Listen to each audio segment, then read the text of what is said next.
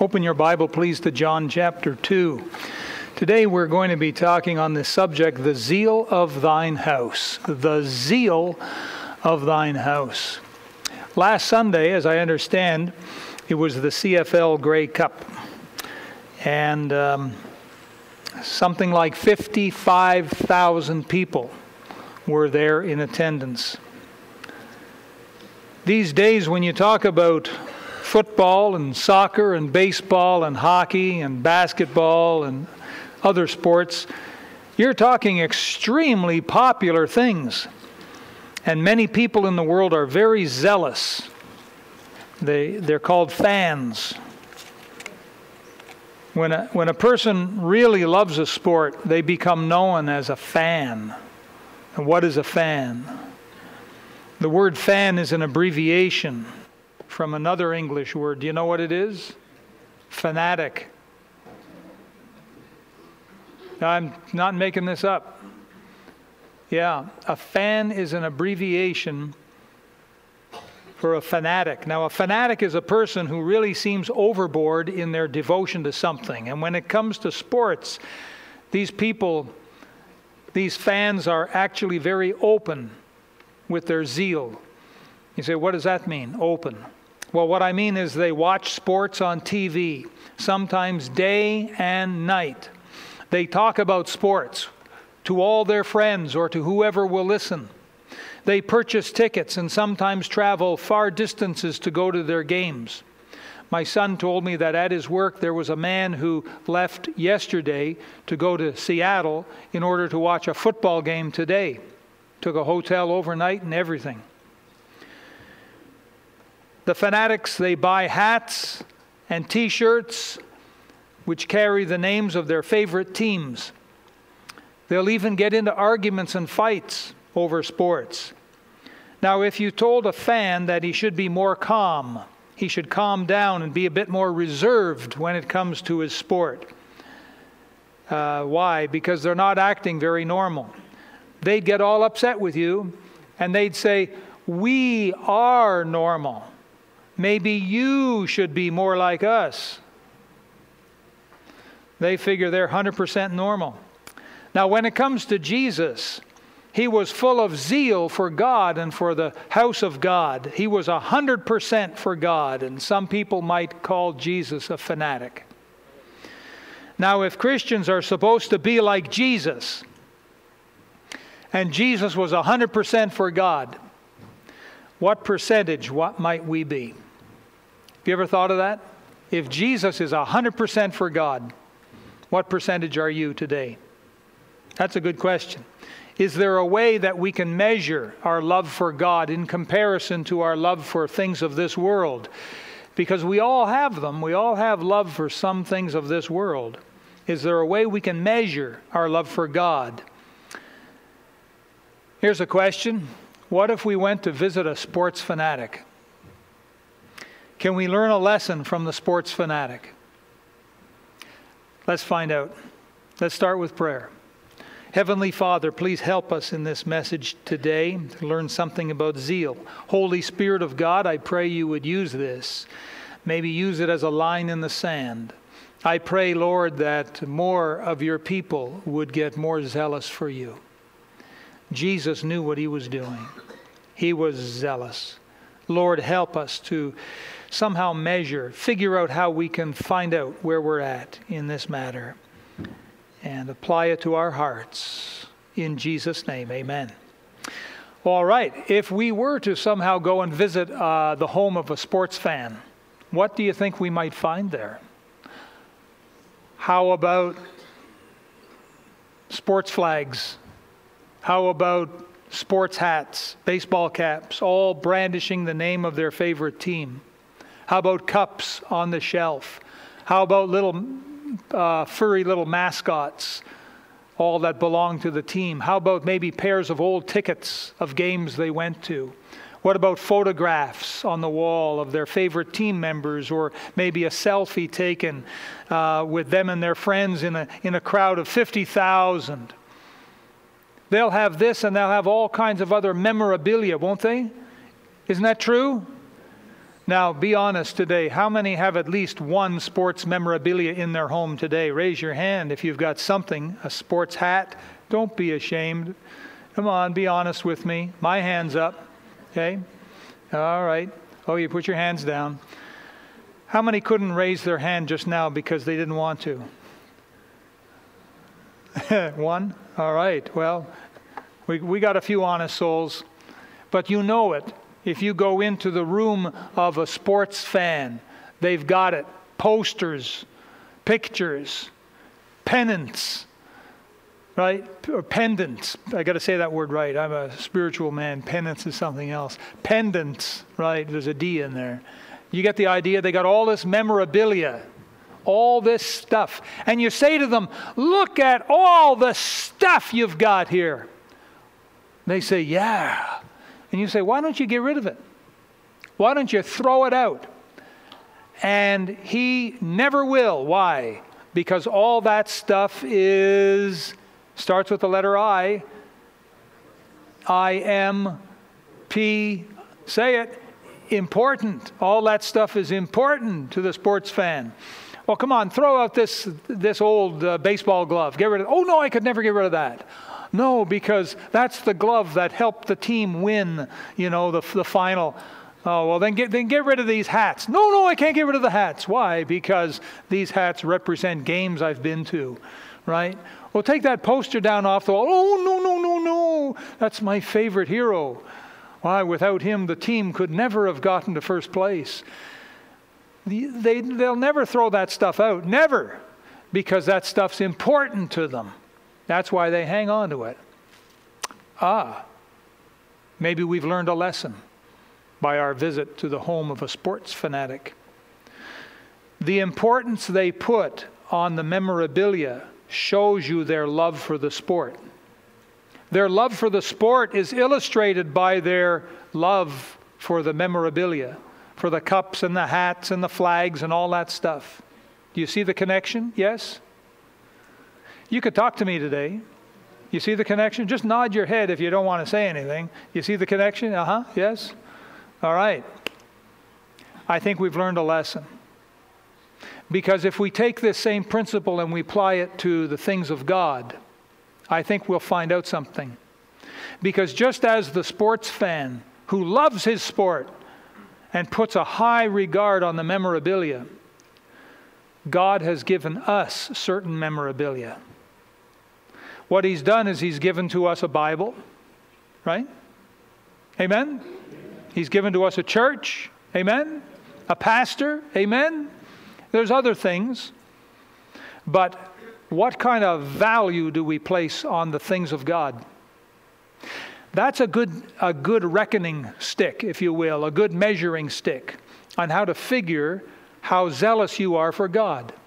All you got to do is compare yourself with the sports hero, the sports fan, you know, and he goes to the games and he buys the tickets. You know, we travel down 64 Avenue here to get home, and we go past a soccer field. And I'll tell you what, it doesn't matter the time of day. It could be early morning, it could be late at night. It doesn't matter the weather. It could be sunny, it could be pouring rain. There are people out in that field. Parents and kids and grown-ups and teenagers are out there getting soaking wet, kicking a ball around. Why? Because that's their sport. And they get there early, too. They bring their thermos of hot drink and they bring an umbrella if they need it, and they bring something to sit on, but they're prepared to go and sit for long periods of time because that's their sport. They are zealous, if you ask me, for their sport. And if we went into their home, I'll bet you find a soccer ball sitting there. I'll bet you find the memorabilia. Why don't you throw this stuff out? Oh, no, we could never do that. That's very important stuff. And then they look at us. Why don't you just forget that Bible? And we say, well, I don't know. Well, there's that church service that you go to Sunday morning, Sunday night, Wednesday night. Whoever heard of going to church Wednesday night? Why don't you just be more normal and calm down? Oh, okay. Aren't we crazy? We've got a perfect measuring stick staring us right in the face, the sports fan. Hey, listen, I'll give you another example that can be seen with married people. Normally, in this country anyhow, married people give each other rings at the altar. Where are the tokens, the emblems here, and they produce rings. And, all right, put the ring on her finger and repeat these words after me. Now put the ring on his finger and repeat these words after me. And so in this country, married people, they give each other wedding rings. Now I know that some people put them on and forget it. I know that happens. They put that thing on their finger and they've totally forgot all about it. But then there are other married people who don't forget it. And maybe during the day they find themselves doing this, twiddling the ring on their finger, or feeling it, or looking at it, and it reminds them of the one they love. It reminds them of that day that they gave their vows. There are people who are like that. You know, that wedding ring is supposed to tell everyone that I'm spoken for, but it's supposed to tell me who it is I love. It's supposed to remind me of my vows to God for that woman. There's another measuring stick, I suppose. God has given us the Bible, He's given us a church, He's given us a pastor, and how do we feel about them? There's other things God has given us as well, but just those three even. Some Christians think very little of these things, and therefore they give them very little attention. I'm not talking about people who say they're Christians, but they're lost as can be. I'm not talking about people who go to church on a Sunday and they can sit there and look good and sound good, but on a Monday, boy, at work, you wouldn't know they're saved. They listen to the dirty stories and they pass them along. And at work, they're a totally different person than they are sitting in the pew on Sunday morning. I'm not talking about those people. I'm talking about people who are born again. They've got Jesus living inside their heart because there was a day, a point in time where they repented of their sins and said, God, I know that if I died now, I'm going to go to hell because of my sin. Lord Jesus, I don't want to go to hell. Would you please forgive my sins and come in my heart? Be my Savior. I'm going to live my life for you, Lord. I don't want to live for the world and the flesh and sin. And at that moment, they got born again. They got saved. And Jesus, by knocking on their heart's door, and they opened their heart's door, and Christ came in. They've been a different person ever since. And that's how you know if you're saved. How do I know if I'm saved? Is there Christ-likeness in your heart?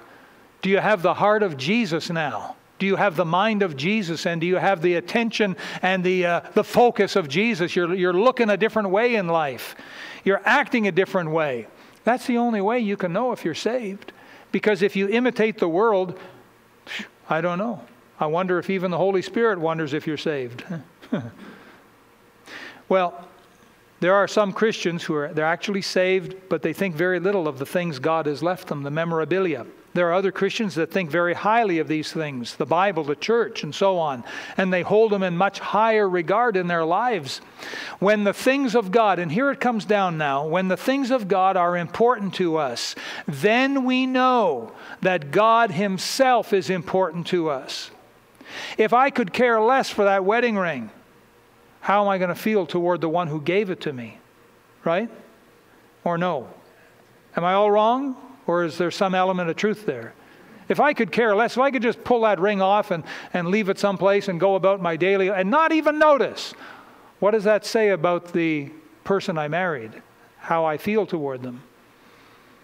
You know, it's a good thing that some of us put on a few pounds. It's a good thing after we get married, we put that ring on, we put on 2 or 3 extra pounds, we can't get it off. It's probably a good thing we have a little bit of fluffy, at least on our hand, anyhow. It's a good thing. Otherwise, we'd be pulling the ring off and setting it down and going about, say, boy, oh boy, that would sound pretty creepy, wouldn't it? Yeah, it would. Just about as creepy, I guess, as it would sound for a Christian to take off and forget certain things behind. Well, When the things of God are important to us, then we know that God himself is important to us. And it's here that we can say that we're zealous for God in a similar fashion, like how Jesus was zealous for God. Now, Jesus was, of course, very zealous for God. He was very zealous for the house of God. He was 100%. Say, why was he? Someone might say, because he was Jesus and he was supposed to be. You might look at me and say, well, you're the pastor. You're supposed to be zealous. You're supposed to be here early. You're supposed to stay all day and be here late. You're supposed to be here when I call. You're supposed to be available when I need you. That's your job. Listen, I'll have you know that's my joy. It's not my job. Listen, I'm married to the greatest girl in the world. Is it my job to be there for her when she needs me? Is it my job to do things for her? No, it's my joy. Not my job, it's my joy. What is your joy? Oh, we have to go to church. It sounds to me like you got a job, you don't got a joy. If you had a joy, wild horses couldn't keep you away from church. Yes? Isn't that right? How zealous are you for the things of God? Because that'll tell you how zealous you are for God himself. God himself gave you that Bible. God himself gave you this church. God himself gave you this pastor. Ephesians chapter 4 says it. That's the truth.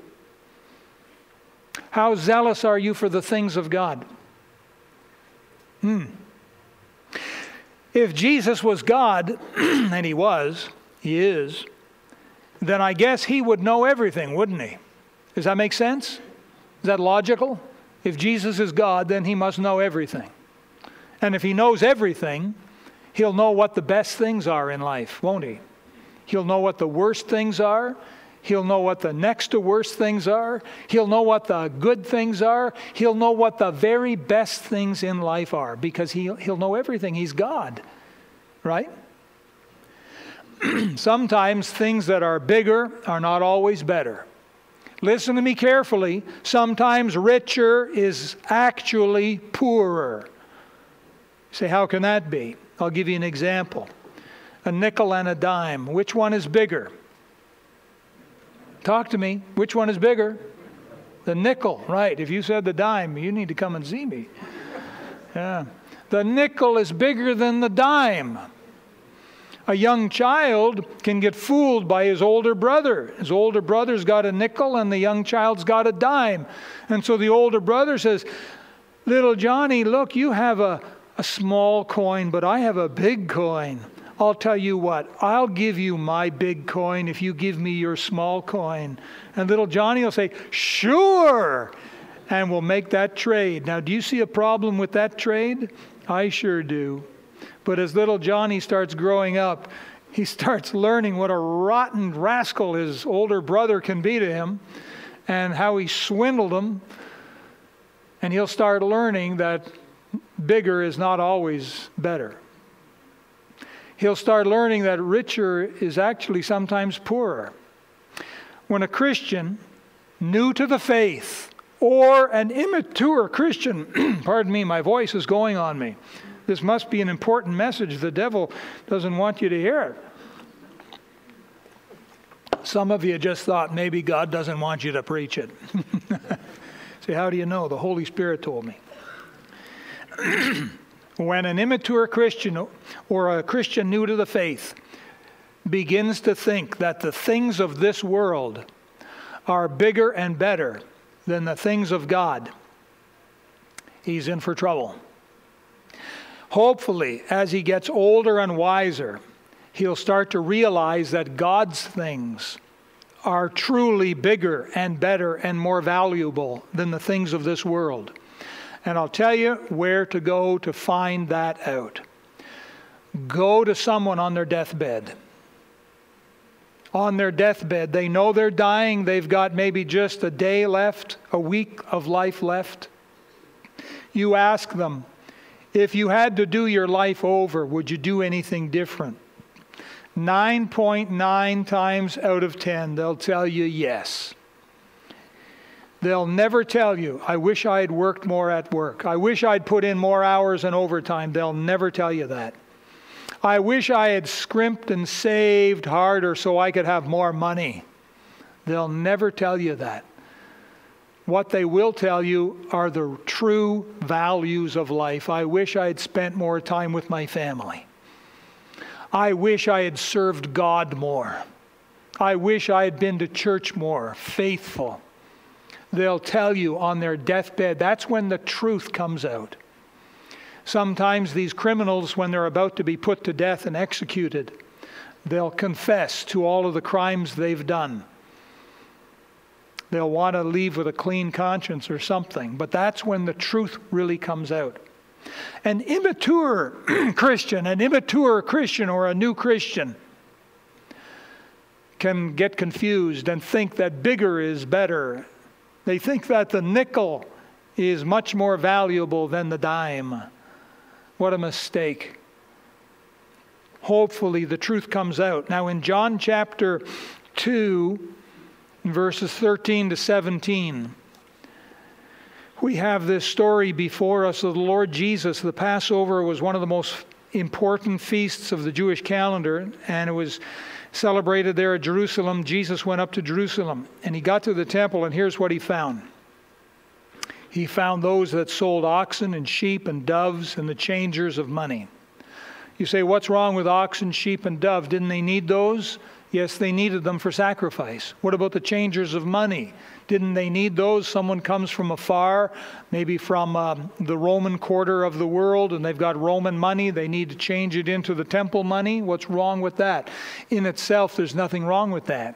The problem is that they were polluting the house of God with all that. It was not to be done in the house of God. And so Jesus, when he came in, he was so zealous for God and, listen, for the things of God, that he went and made himself a whip. What did the whip look like? Your imagination can fill in the details, but it must have hurt. He made a whip, a scourge of several cords, and he started to flang this thing around. I don't know if he actually hit anyone. It doesn't say. But he flipped over tables, he opened up the cages with the pigeons in it or whatever, and let loose the sheep and drove. Maybe he used the whip to drive the animals out, maybe that. But he drove all this stuff out.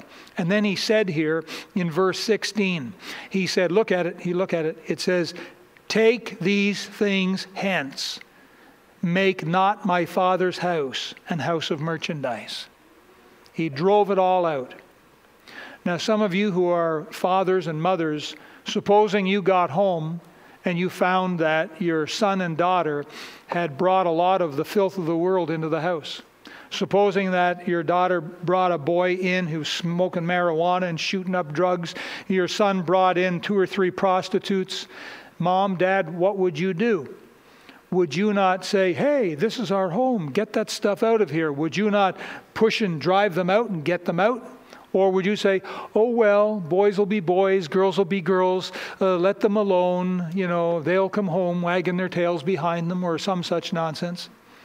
What would you do if you found that your son or daughter was involved with some really bad stuff? Would you just let it continue? Or would you do what needs to be done? And Jesus was so zealous for God and for the things of God that it literally ate him up. In verse 17, the zeal of thine house hath eaten me up, it says. Listen here to the words of a man who was willing to give his entire life for his cause. He said, at no time and in no circumstances should he place his personal interests first. He should subordinate, hence selfishness, slacking, corruption, seeking the limelight are most contemptible, while selflessness, working with all one's energy, wholehearted devotion, quiet hard work will command respect. These are not words of a Christian preacher. These are not words from a Christian at all. These are the words of communist Mao Zedong, known as the Chinese Chairman Mao, explaining what it meant to be a good communist. The final goal of communism is world domination. And listen, if communists are willing to be that zealous for their godless religion. Why can't God's people be at least that zealous for God? Does that make sense? Amen? Some Christians might struggle with this. They might wonder if being zealous might make them look strange. Well, you know, if we get zealous for God, we're going to look like oddballs in the world. Go explain that to your sports fan.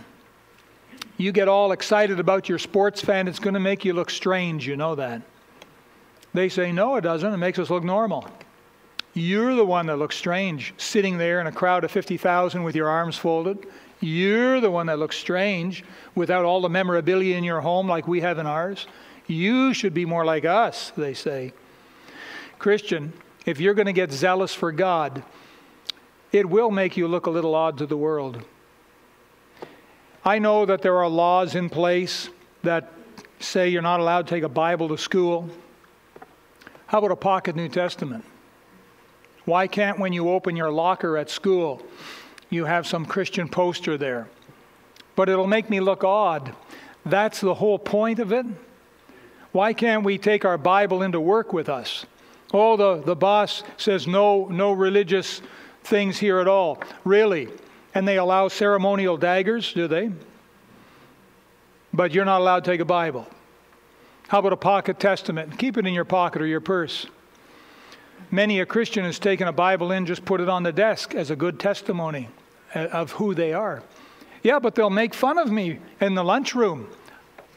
Let them. Just think of how God will praise you in heaven. Too easily, we're shied away. We get scared. If I get zealous for God, what will it make me look like? Well, let's take our Bible and go back to the book of Psalms. Psalm 27. I apologize for my voice this morning. It was good this morning, earlier. You know, when I first got this voice, when I was born, there was nothing wrong with it. Boy, could I scream.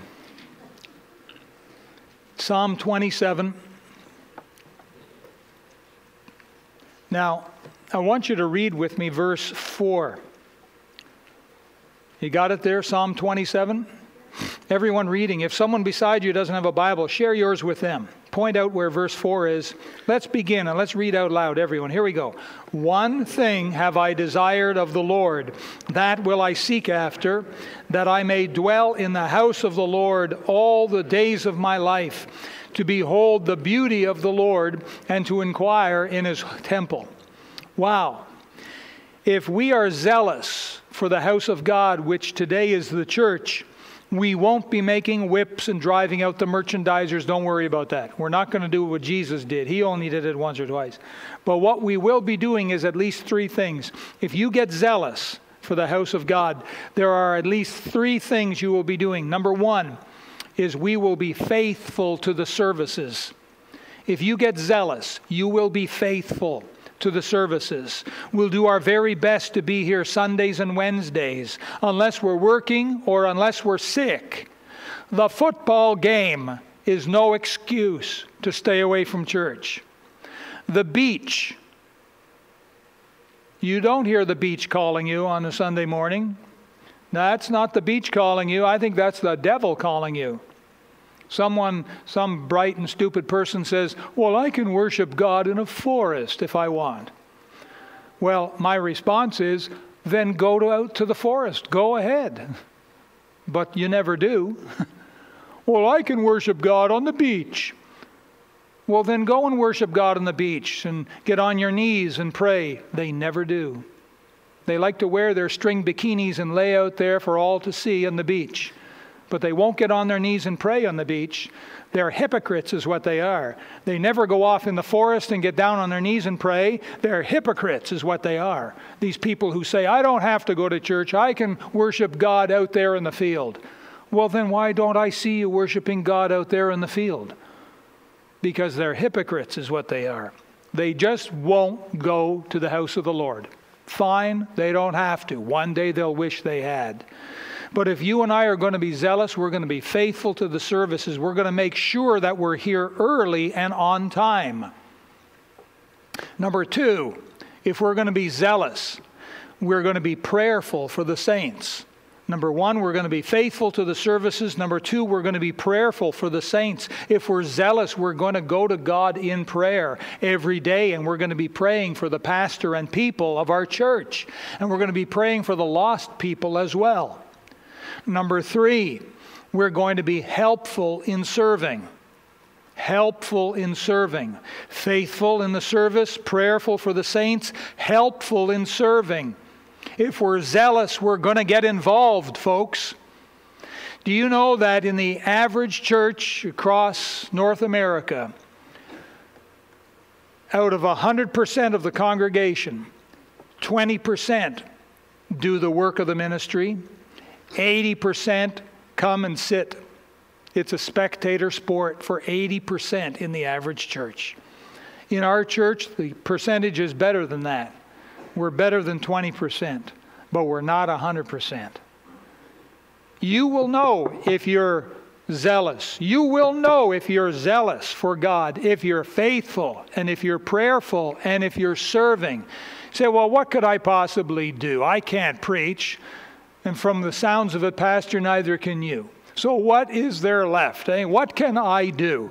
Well, I tell you what you can do. There's tons of job here in the church. There's soul winning. There's choir. By the way, if you're part of the choir, you need to be here Sunday morning, evening, and Wednesday. There's nursery. There's ushering. There's security. There's cleaning. There's one of the many other opportunities available here in this church. If we're to be zealous for God's house, you say, what will the payoff be? If I get involved, if I become zealous, what's going to happen? What's the result? You're in the book of Psalms. Turn to Psalm 92 and I'll show you. Psalm 92.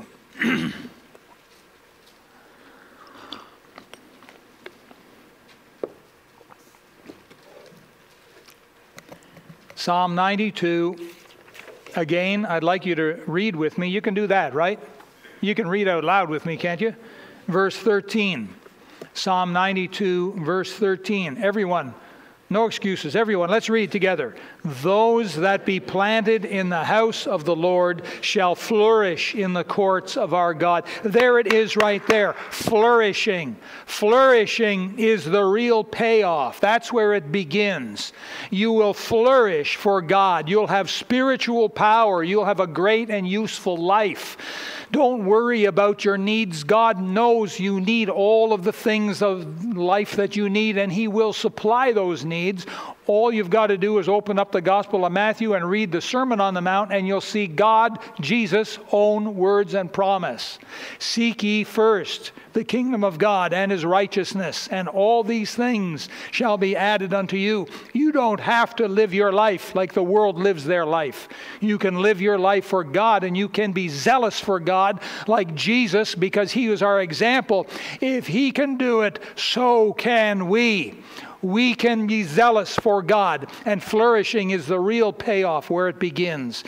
Now, in trying to make people understand the importance of the things of God, Jesus said in Luke 16:11, if therefore ye have not been faithful in the unrighteous mammon, that means the things of the world, who will commit to your trust the true riches? I want you to know that there are far, far exceeding things beyond what you see and hear in this world. Oh, my job, oh, my paycheck, oh, my wardrobe, oh, my furniture, my house, my car, my cottage, my vacations, on it goes. These things are the lesser. There are things far greater, the true riches.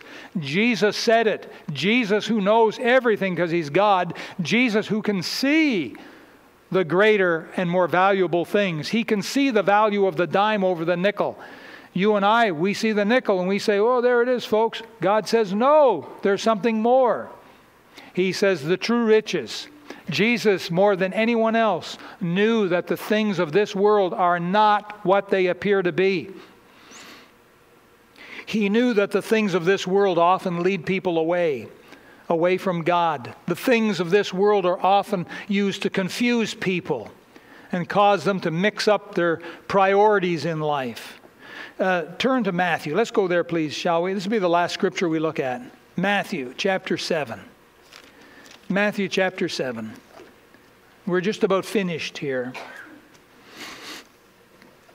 My poor old voice is just about shot, too.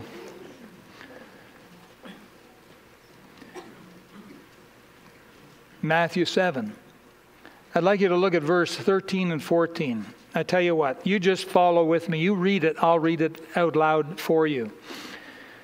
Enter ye in at the straight gate, for wide is the gate and broad is the way that leadeth to destruction, and many there be which go in thereat. Because strait is the gate and narrow is the way which leadeth unto life, and few there be that find it. Now he's talking about eternal life. He's talking about eternal death, eternal life. He's talking about hell. He's talking about heaven. And here, Jesus is trying to make us see and open our eyes that the things of this world are not what they appear to be. You live your life for the things of this world, you will regret it. You will regret it as you're here today. You will regret it one day. Now, I got a picture for you. Can you imagine a house builder who got his priorities mixed up? Do we have that picture?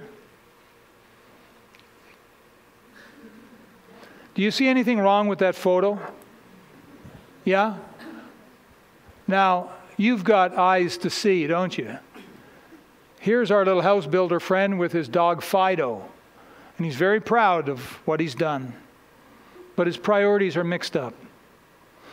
You see, what he's got exposed are all of the footings and foundations, and he's left the best part, the true riches, buried.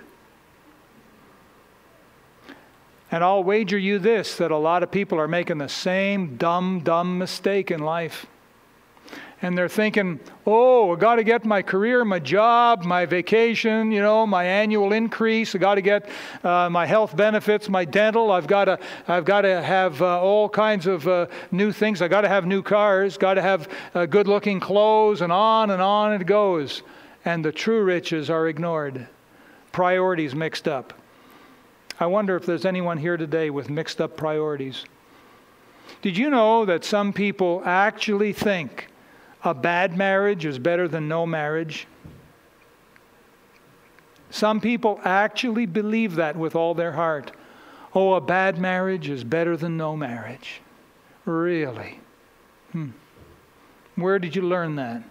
Because you didn't learn it from God's book. I guess you could put that picture away. Let's summarize what we're trying to say. How can we measure our hearts and see if we're zealous or not for God? Remember, we took a visit to the sports fanatic, and basically what we found is that if we hate the things of sports, we're going to end up hating sports. If we love the things of sports, we're going to end up loving sports, and we'll probably become zealous and maybe even a fanatic for sports. I would say that if we hate certain things of a man, we'll probably end up hating that man. But if we love the things of a man, we'll probably end up loving that man. I've given you the story of a lady who met a young man at a party. This lady loved to read books. One of the books she read, she thought was a confusing, dumb book, and she fired it in the corner. She goes to a social gathering and meets a young man and finds out he's an author. Well, well, what books have you written? He names the book she fired in the corner. That was his book. Well, after that night, she ran home and she found that book and she opened it and started reading it, and she had a new love for that book because she met the author. Very same principle. When you really know God, when you get serious about God, you're going to be serious about His Bible. You're going to be serious about His church. You'll be zealous. You see? Can you honestly say today that you're zealous for the things of God? Can you honestly say that? when we compare you with the sports fan down the street, that guy who's in Seattle, having paid all that money to drive all the way down to Seattle, take a hotel room and the meals and all that, just so that at 12 o'clock today, he could be sitting in a big stadium and watching a football being thrown around. And he's going to come back all pumped and charged up, and he's going to talk about the game, and he's going to talk about certain plays in the game, and he's going to talk about certain players in the game, and he's going to talk about who won and who lost and how they could have done things better out there on the field. And that's all he's going to talk about for the next week. This guy doesn't even know I'm talking about him. I've never even met this guy, but I know what he's going to do. And how about you and I, my Christian friend? How zealous are we for the things of God? Because that'll tell you how zealous you are for God. If you're zealous for the things of God, you will be zealous for God. Now you need to look into your heart today and say, where am I at? Maybe it's the desire of your heart to be a little more zealous. And if it is, I want to invite you on this invitation. In just a moment, we'll stand to our feet. We'll have a word of prayer. And I want to invite you, take this opportunity. Come now on the invitation and get on your knees and pray and ask God to help you. He's the only one who can. Lord, I don't think I'm zealous enough. Would you fix whatever the problem is? Lord, I want to be more sold out for you. I want to hold in higher regard the things you've given me, the Bible and the church and the pastor whose voice is breaking up there. I want to hold in high regard the things you've given me. Lord, I don't know how to fix my problem. Would you fix it for me? And that's what you need to say. That's how you need to pray. And let the Lord fix your problem. Just like if you're here today and you're not saved, you can't fix that yourself. You need to say, Lord, fix it for me. Save my soul. Let's stand to our feet now, shall we? And then we'll have a word of prayer together.